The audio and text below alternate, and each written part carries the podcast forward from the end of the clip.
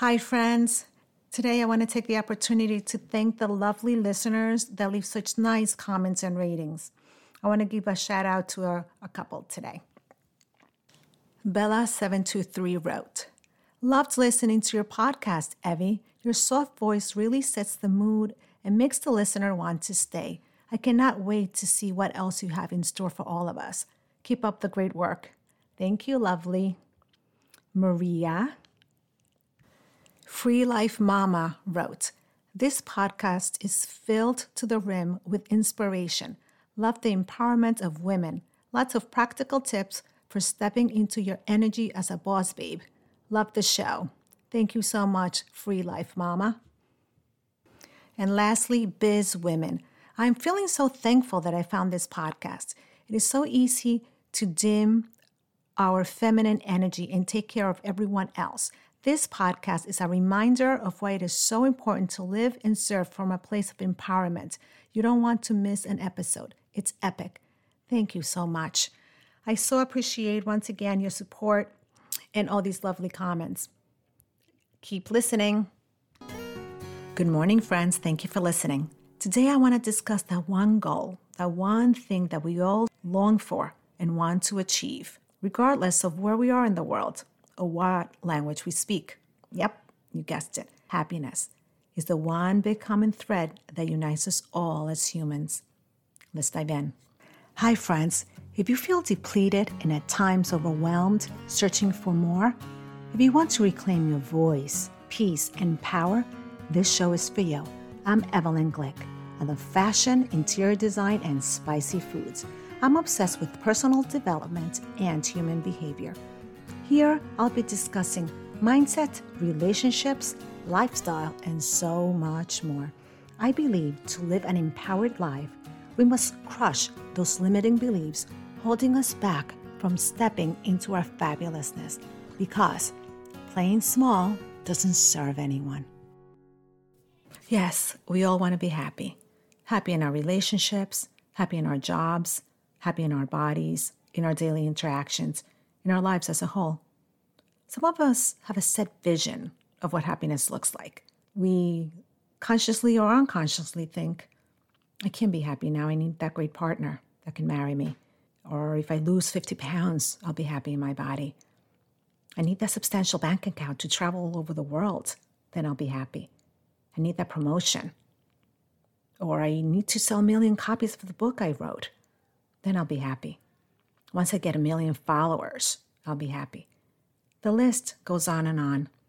Not that having any of these things isn't great and definitely adds joy to our lives. The point is that we miss what is happening in small, everyday, mundane things. Let's not focus on waiting for the big accomplishments to allow yourself to be happy. It's remembering that happiness is always an internal job. We know the famous, wealthy, successful people that are not happy at all. This is why, for the last several months, I've been reassessing my thoughts about happiness. What if we shift that heavy weight associated with it? What if we shift that mental load? What I mean is, there's such big expectations behind being happy. And yet we know, like all emotions, it's temporary. We don't want it to be in the case of happiness. We're glad that in the case of pain, it's temporary. When we're in the emotional state of despair, deep sorrow, and sadness, when we think we can't survive it, we're so happy that it's temporary. And happiness is the same that elated, accelerated, heart pounding rush of emotions, it's temporary. It will pass. We don't want it to, but it will. And frankly, the fact that its elevated state subsides allows us to appreciate it when we have it and treasure it that much more. What if, when we ask for that one thing, that goal in all areas and categories of our lives, what if we shift it? What if we ask for growth instead? Hear me out for a minute, friends. We will always want to be happy. And that's fantastic, and it should be part of the picture. But it shouldn't be the only main goal. It's about lifting the load and weight from it. Because growth is not temporary. We know the emotions behind happiness is, as most emotions. But growth is learning, it's expanding, there's an increased depth and understanding that can never be taken away from you. Once you have this knowledge, you can handle any situation from a different mental and emotional state. So, in every category of your life, I suggest aim at growing. It will enhance and magnify the happy and glorious moments, and it will equip you with the unavoidable and unexpected challenges that life will throw at you.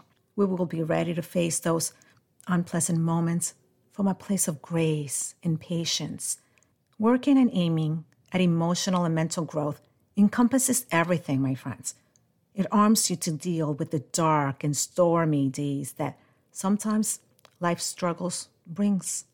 I'm not saying that you will be perfect at handling it all because of the growth and knowledge you have, but you'll be coming from another place, a level of self compassion that allows you to just be more equipped for life. Plus, growth continues. It doesn't have a certain destination or final event, and it's not temporary. You keep it. I'm inviting you to rethink happiness, to remove the expectations from it looking a certain way, from it being perfect or constant, to it intentionally in those little moments we often take for granted. It doesn't need to look like anybody else's picture. What is authentically joyous to you? What lights you up? For me, it's laughter, deep connection with family and friends, and it's most definitely my mental and emotional state of mind. And yes, outside surroundings also impact my happiness. I unapologetically love beautiful things beautiful jewelry, a beautiful organized home, travel.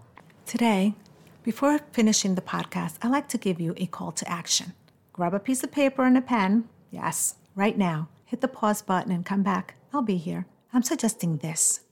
Number one, write down three things you love about yourself. Not what others like or think of you, but what you really love about yourself. Right now, as you are, without changing any of your circumstances. Number two, what do you enjoy doing? If you had an extra hour or two in your day, what would you do that will lift you up? Is it writing, reading, listening to music, being creative like painting, baking? Whatever it is, write it down. Number three, make it your mission to do one of the things listed on number two every day. Yes, even if it's for 10 minutes, it brings you joy, remember? Why shouldn't it be on top of your to do list? It's your one precious life. One precious life. Give yourself the gift to prioritize your pleasures. That's all for today, listeners. Sending big hugs of appreciation for your support. Thanks for listening. Bye now. If you feel you've lost yourself, your voice, your power, I'm Evelyn Glick. My mission, my passion is to guide you and support you into stepping into your light, healing and growing into the fullest expression of who you are, managing the most important relationship of all, the relationship you have with yourself, and then expanding that knowledge and strengthening the relationships around you. Let's change that story. You do not have to play small. Let's crush those limiting beliefs and finally step into your greatness. You do not have to do this alone. If this resonates with you, please reach out. It's your life. It's time.